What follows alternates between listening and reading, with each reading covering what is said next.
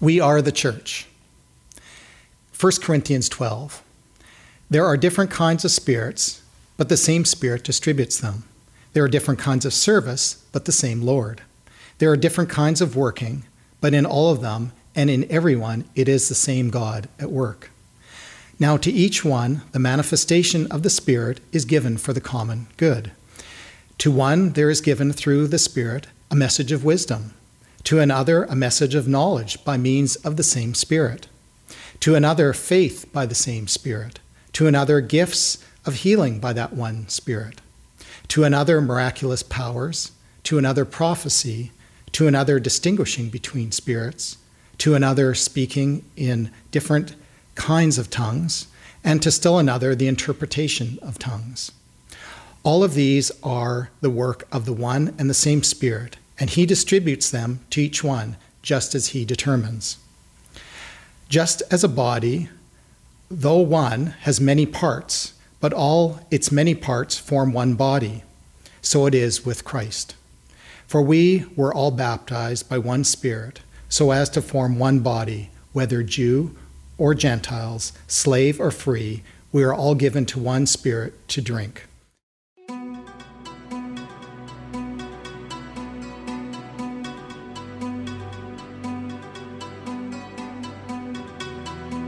On the day of Pentecost, all the believers were meeting together in one place. Suddenly, there was a sound from heaven like the roaring of a mighty windstorm, and it filled the house where they were sitting. Then, what looked like flames or tongues of fire appeared and settled on each of them. And everyone present was filled with the Holy Spirit and began speaking in other languages as the Holy Spirit gave them this ability. At that time, there were devout Jews from every nation living in Jerusalem, and when they heard the loud noise, everyone came running. They were bewildered to hear their own languages being spoken by the believers. They were completely amazed. How can this be? They exclaimed. These people are all from Galilee, and yet we hear them speaking in our own native languages. And we all hear these people speaking in our own languages about the wonderful things God has done.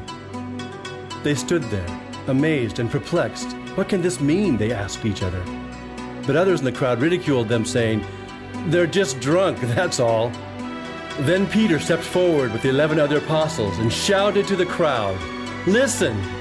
Listen carefully, all of you fellow Jews and residents of Jerusalem, make no mistake about this. These people are not drunk as some of you are assuming. Nine o'clock in the morning is much too early for that. No, what you see was predicted long ago by the prophet Joel.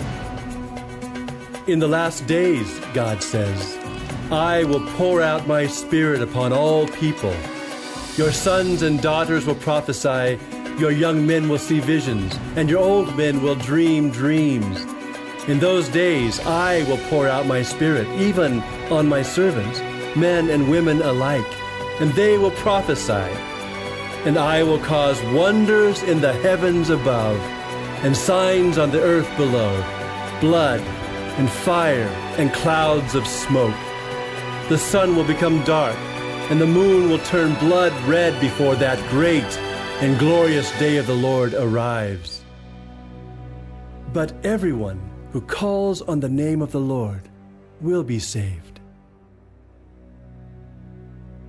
Well, that is the story of Pentecost, or at least part of it. The story continues. If you have your Bibles and you want to look at Acts chapter 2, Peter is addressing this crowd and he's, he's preaching to them basically. And after he says what you just saw uh, in, in the movie, he explains to them that this Jesus of Nazareth was the Messiah. And he quotes from uh, from the Old Testament. He quotes a psalm that David had written, and then he says, But this is not referring to David because David is dead. This is referring to the Messiah, this one whom you crucified.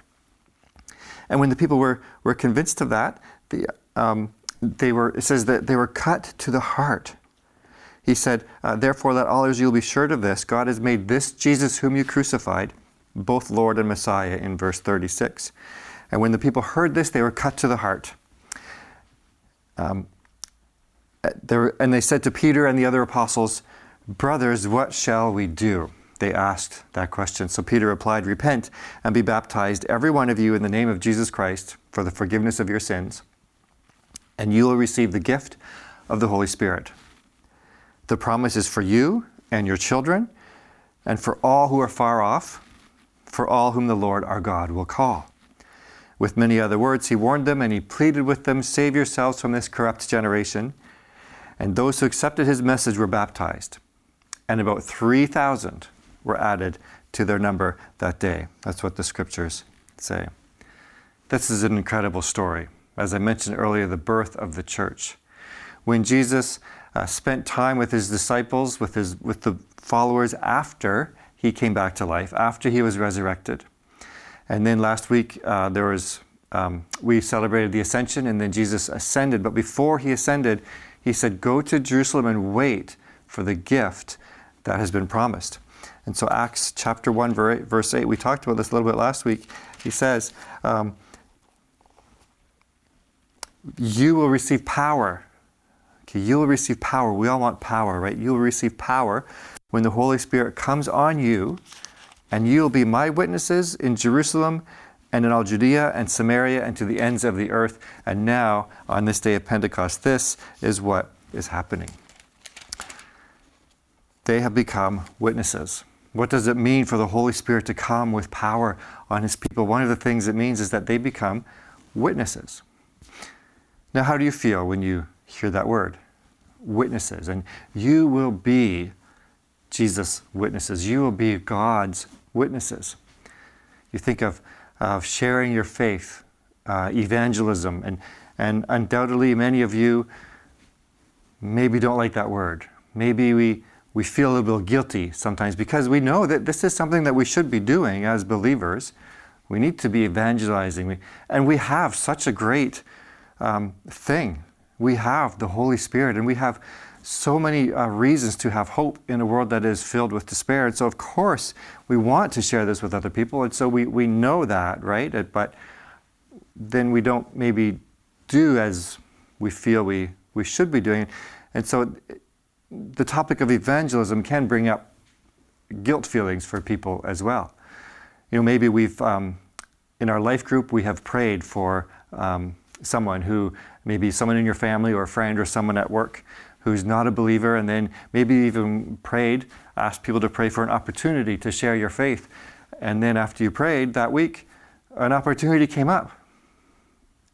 And you knew that was the opportunity, but you didn't do anything.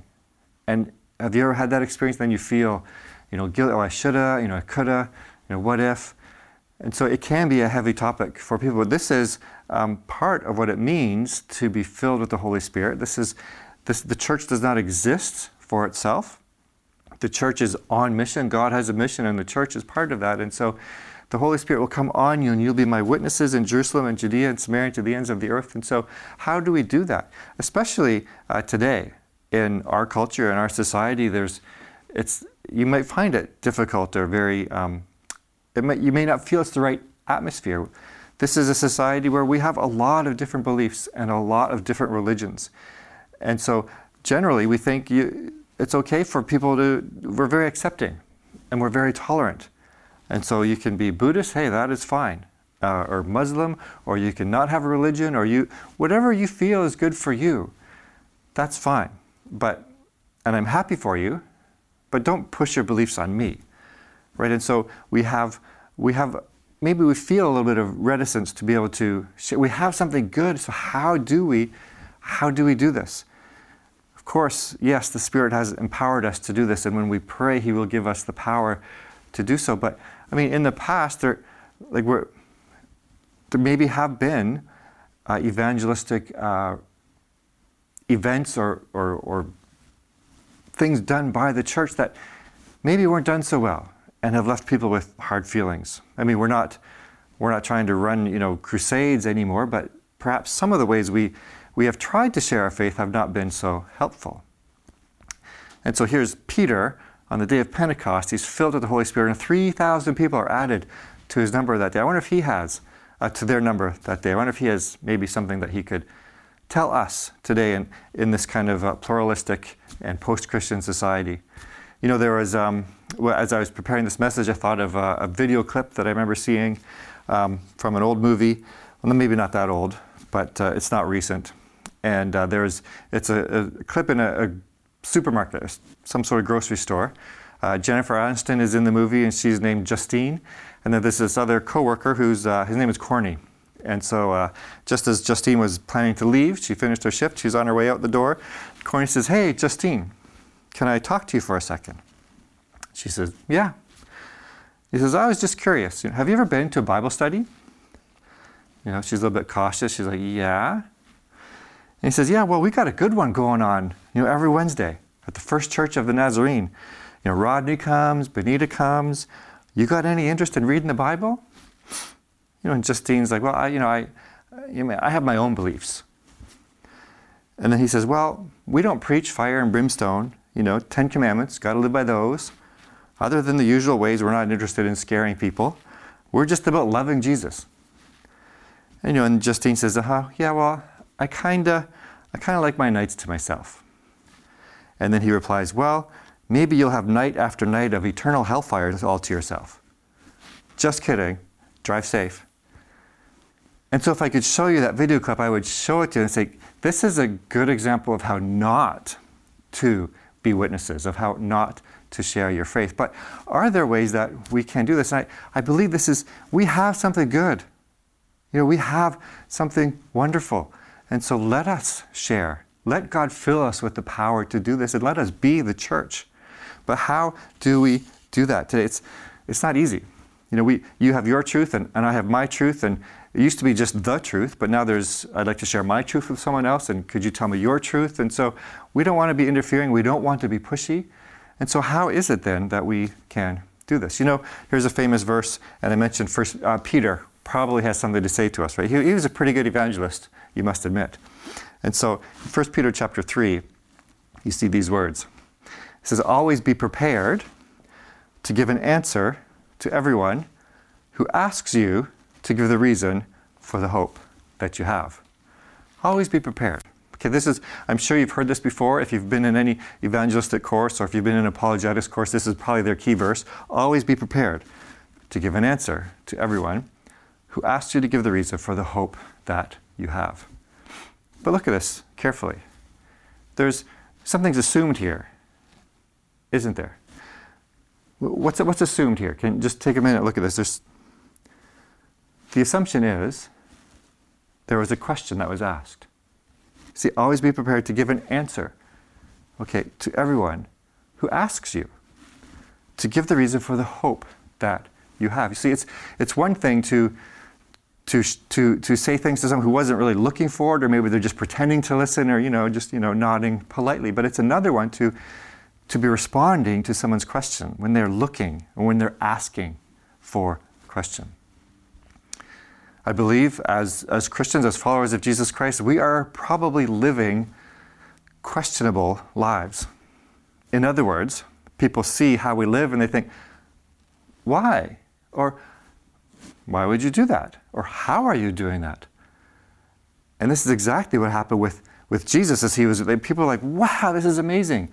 I want to learn more. And so they would follow him. And so if you, you see, there's, there's an assumption here. And it's, if people can just ask us, if people ask you a question, you have every right to talk with them. But if you just come up to them off the street, then people are going to, might be offended or they, they might be polite, but they're not really looking for this. How do we, how do we get people to ask questions? By living a questionable life. You see, even if you look at um, that first amazing sermon in Acts chapter 2. Let's just look at that for a second because this is also Peter, the same Peter who wrote, who wrote this. Remember, there was the Holy Spirit had come, come down, and then people were speaking in all these different languages because people had come from all over, all over that area of the world um, for this special feast. And then um, they were um, they were perplexed and amazed in Acts chapter 2, uh, verse 12. They, they're like, what is going on? Okay, we, we hear them declaring the wonders of God in our own tongues, amazed and perplexed. They asked one another, what does this mean? And then that's the impetus for Peter's sermon. He says, you know, some they thought, oh, you know, they're just making fun of them. They've had too much wine. They're acting crazy. So then Peter stood up and addressed them and answered their question. And we saw the story of Pentecost, and I explained to them so that he goes through all this. And do you remember he gets to the end of his message. He's explaining to them that this Jesus you crucified, he's the Messiah. And then they're, they're cut to the heart and they ask a question. Do you remember? Brothers, what shall we do? And so this, there was this amazing uh, phenomena that happened, and they're, they see this and they're asking, What shall we do? So Peter tells them, Repent and be baptized, every one of you, in the name of Jesus Christ for the forgiveness of your sins. So he's he's ask, answering a question that these people are. Again, Acts chapter 3, actually, Peter is really good at this. Uh, if you have your Bibles open, just flip over to Acts chapter 3. And this is, uh, this is a fantastic story. It's Peter and John are now together, and they're going up to the temple at the time of prayer at 3 in the afternoon, it says. There was a man who was lame from birth, and he was being, being carried uh, into the, to the temple gate. And every day he was put there uh, to beg from those going into the temple courts. And so this man who had been born from birth was carried there, laid down, left there. And when he saw Peter and John about to enter, he asked them for money. Hey, I need money. But Peter looked straight at him, and so did John. And then Peter said, Look at us. I mean, you know. So the men gave him his attention, expected to get something from them. And Peter said, Silver or gold I do not have. But what I do have, I give you. In the name of Jesus Christ of Nazareth, walk. And so the man, he took him by the right hand, he helped him up, and instantly the man's feet and ankles became strong. He jumped to his feet and began to walk, and then he went with them into the temple courts, walking and jumping and, and praising God. And then it says, when all the people saw this, they saw him walking and praising God, and they recognized him as the same man who always used to sit there and beg as, as, as we walked in. And they were filled with wonder and amazement at what had happened. And then verse 11 says, um, all the people were astonished and came running to Peter and John in the place called Solomon's Colonnade. You see, there was this desire, people wanting to know more and asking. Um, Paul would, would be very, you know, it's not just Peter, but Colossians chapter 4. Let me just uh, read this to you. He would, he's, he, I, think, I think they agree with each other here. Colossians chapter 4, he says, um, Devote yourselves to prayer, being watchful and thankful, and pray for us too that God may open a door for our message so that we may proclaim the mystery of Christ. He's asking for an open door, okay, that we may proclaim the mystery of Christ. Colossians chapter 4, verses 2 to 6, for which I am in chains. He says, Pray that I may proclaim it clearly as I should. Be wise in the way you act toward outsiders. Make the most of every opportunity. Let your conversation be always full of grace, seasoned with salt, so that everyone may know how to, so that you may know how to answer everyone. Again, you see there's this assumption that people are going to ask, they're going to see something, they're going to experience something, and they're going to want to know more. Please tell me more. So, how is it then? How do we live in such a way so that people want to ask questions, so that they want to know more? And when they've asked, then we're able to just tell them our story and able to be a witness as the Holy Spirit has empowered us to do. How do we do that? Well, I've intentionally left out first the first part of this verse because most people leave it right. You, if you've heard this verse, you've probably heard it this way. You probably think this is the beginning, but look, there's a gap here. And so, again, always I've said so many times, context, context, context. Don't just read one verse. Read the verses before and after. Pretend there's no verses and chapter divisions, and let's see what it says. So here, at the beginning, it says, "But in your hearts, revere Christ as Lord." Make Christ your Lord in your hearts of your entire life. Live in such a way that He's in charge. He's the boss. And He is. He's ascended. He's sitting at the right hand of His Father in heaven, and He is always relaxed. He's, he, nothing surprises Him.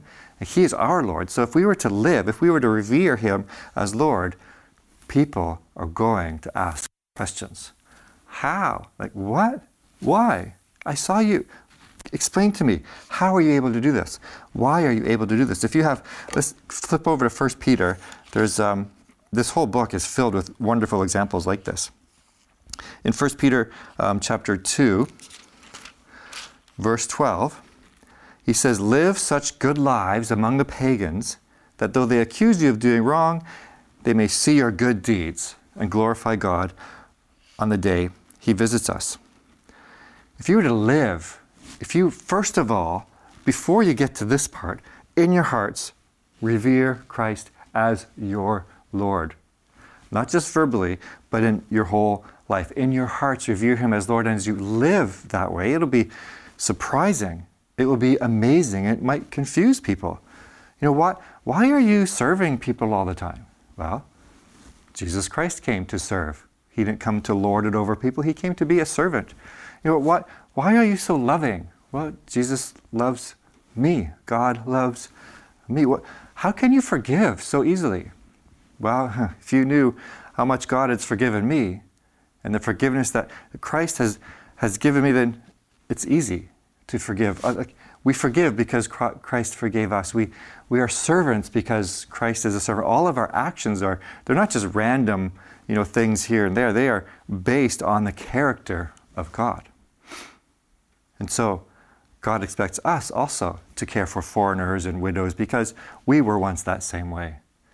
God asks us to love one another because He loves us. God says, Be holy, therefore, as I am holy. And so if you revere Christ as Lord, people are going to be like, Wait a minute, I want to know more. I want to ask questions. So we need to be living a questionable life, or as one person said, a provocative lifestyle that would provoke questions. First and foremost, make Christ your Lord. And so in 1 Peter, this great example is here. He's talking about submitting yourselves for the Lord's sake, okay, for the Lord's sake, to the human authorities. And um, um, in, in, the marriage relationship, there's submission and then there's respect. And people are like, why? How are you doing this? And this is because I want to be a witness um, to the Lord. So you can read all that in chapter 2, chapter 3, Jesus' life, verse 7, chapter 3, verse 17 and 18. He says, For Christ also suffered once for sins, the righteous for the unrighteous, to bring you to, to God. He was put to death in the body, but made alive in the spirit. Therefore, it's better, if it's God's will, to suffer for doing good than for doing evil.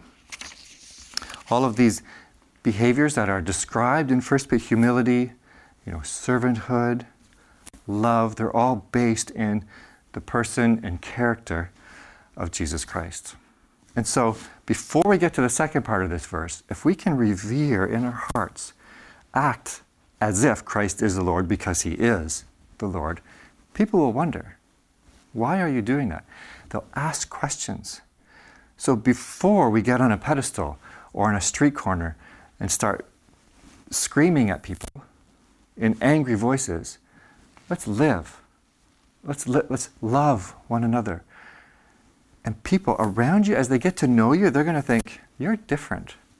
I want to know why. I want what you have. You know, being, a, a, we're not salespeople, but I know a friend who's, I think it's called Beachbody, and he's a salesperson, or I'm not really, probably does on the side. But I knew him a long time ago, and I don't even know if he's listening or watching this right now. It's funny because when we're in the building, I know he's not because I can see, but um, anyway, he's, it's wonderful because I knew him before and he wasn't all that, you know, muscular or strong. But I see him now and I see him working out and I think, well, he's, I could see his abs. He's got abs and he's got biceps. And, and so he's promoting uh, the, this, I think it's Beachbody or whatever things, but I can see he's, it's like he's living his product. And so if, if someone was you know, eating potato chips on the couch and they're grossly overweight and they're trying to sell you a Beachbody, you know, it doesn't work that way. Or, or if they hire actors you know, to do it, but I can see this has made a difference. He's transformed. And so even though I haven't bought into it yet, just because I didn't want to spend the money, but I, if I were, I would use that product because I can see the transformed results. So same way, revere Christ as Lord, and people are going to ask questions. There is this um, great story. You may have heard of it from church history. Way back in the fourth century, um, a man named Pachomius, who was uh, Egyptian, and he was recruited into, conscripted into the Roman army back uh, in the fourth century. And then he was taken uh, into prison, and um, he said he, he was visited by these, a strange group of people and they brought gifts of food and drink. And so he was intrigued, like, why would they come to visit someone they didn't know? And they actually have no obligation to this person. So he asked, and he received the answer that it was because they were followers of this Jesus of Nazareth. And they had a custom of visiting those in prison as they would visit Jesus himself, just as their Lord had taught them. See, they were revering Christ as Lord in their hearts, and their actions showed them that. And then Pachomius is like, Well, why are you doing this? And so he asks the question. And they told him why. And Pachomius was so impressed, he decided to become one of these so called Christians. And in time, he became to be one of the most important founders of, of uh, one of these communal Christian um, um, movements back in those days. So, this is a powerful example in history of how uh, living this transformed life. And so, maybe you don't need to feel so guilty if you're not always proclaiming good news to everyone around you. Now, some of you have the gift of evangelism. Many of you probably don't. As Mark read earlier from uh, 1 Corinthians, another example, another sign of the Holy Spirit manifesting is, is in all the wide variety of gifts and abilities that He gives to the church. And we all need each other. And there's nothing that would, that would uh, make us assume that every single believer has the gift of evangelism or every single believer has the gift of teaching. Every single believer has a gift, has something that God has given them to help build up the church. But you may not have been given the gift of evangelism. I know for a fact some of you do. But we don't all have that. And so it's okay if you don't have that gift. We're not all called to evangelize. We're not all called to preach. We're not all called to lead worship. We're not all called to create beautiful paintings that glorify Christ. But we are called to live a questionable lifestyle. We are all called to live um, a lifestyle that provokes questions, especially in our society today. We're all called to live and to revere Christ as our Lord. And when we do that, the questions will come. And then it's so much easier to share. Well, here's how or here's why. And maybe I don't have all your questions, but I can just tell you my story, and this is why I'm living uh, this way. So, living in a way that provokes questions. This is part of what it means, the part of what the story of Pentecost means, because he said the Holy Spirit will come on the church and you'll be empowered to be witnesses. And so, if we're not empowered to be witnesses, then, then who are we as a church? The church exists for other people.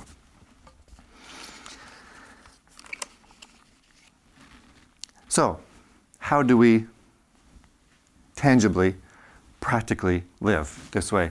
Um, I'm sure you've already thought of many ideas. I'm just going to leave you with, with this. Bless others.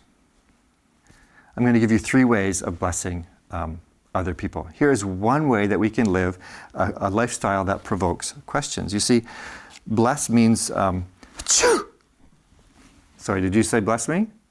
Thank you. You're, you're wishing uh, good health on me. So you're, you're blessing me that way. So um, when we bless someone, we are hoping, we're a- asking for what's best for them um, to confer prosperity or, or good health um, upon them. And uh, one person said that this term to bless, when you want to bless someone, it's like um, you could understand it as adding strength to their arms. Like to bless someone, you could understand, could be, so to bless someone means to add strength to her arms or to add strength to his arm. So then this would mean to bless someone would be to build them up, to fill them with encouragement, and to increase for them to increase in strength and prosperity. So what would it mean to, to build? So this is just an example of one way that we can live a questionable lifestyle. What would it mean to, to be able to add strength to another person's arms? You know, anything that helps them, you know, breathe a little easily, a little more easily. Anything that, that lifts their spirits or alleviates their stress. It can be small things or it can be large things. So here's three ways. Okay, and I, I already showed you the first way. Words of affirmation. Mark Twain, popular author, once said, I can live for two months on one good compliment. Can you relate to that? You know, I remember three weeks ago when this person, you know, just showed how much they appreciated what I was doing at work. And I was living on that, you know, for weeks to come. So, ways of blessing. What One way to be give words of affirmation. And many of you are you of you are familiar with uh, the five love languages. I believe this is one of those love languages. Encouraging words, words of, of affirmation. A word of affirmation, a word of encouragement will help another person breathe a little more easily. So let, let's learn to bless other people. This is just one example. You can think of others, but let's bless others. It would be one way of living a questionable lifestyle. Another way of blessing someone would be um, an act of kindness. Not because we want something in return, but just, I'm just going to do this. You know, I was cutting my lawn and I just, I'm just going to cut your lawn or shovel your driveway. I'm just going to do this way. See, wouldn't that add strength uh, to someone's arms?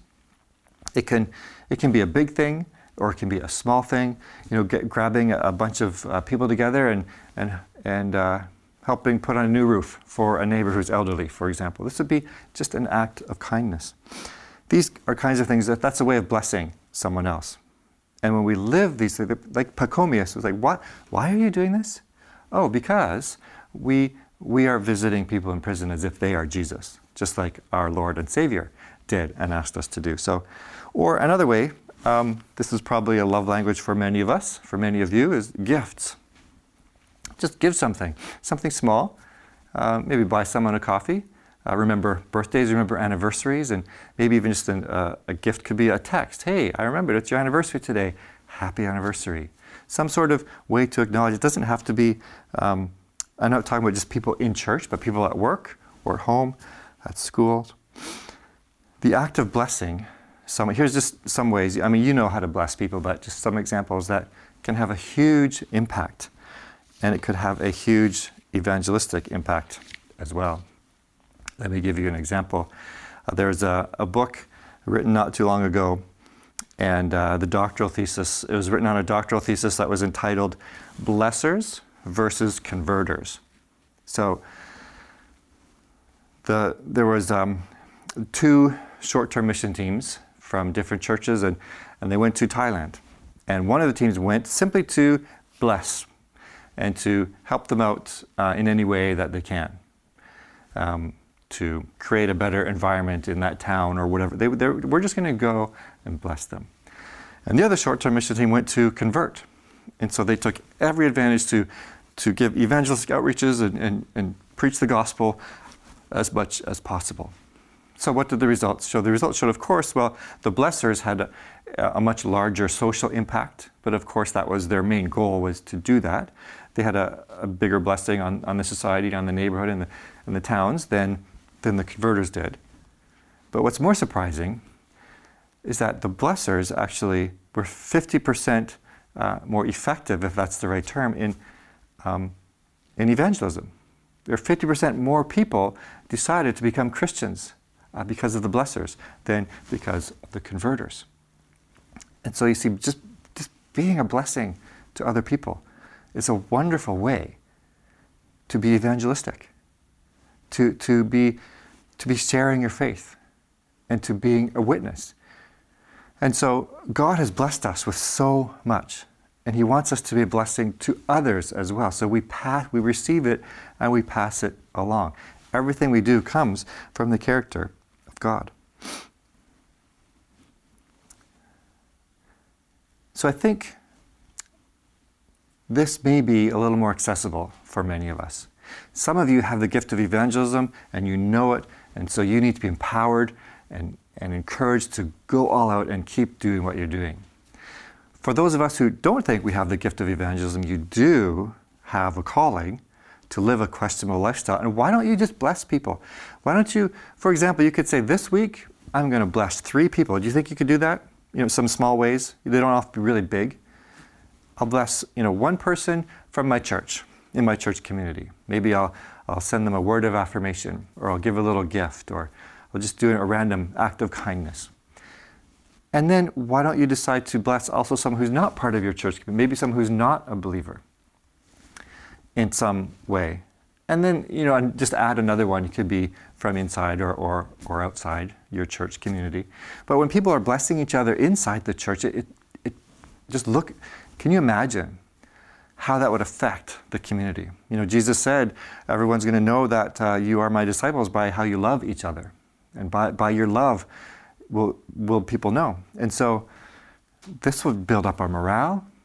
People, it'll be end up, oh, well, I, it's much easier to bless other people because we're, it's going around a lot and then that will overflow, you know, and then people will see that and they might begin to ask questions. Why, why are you doing these things? You know, why are you being so nice?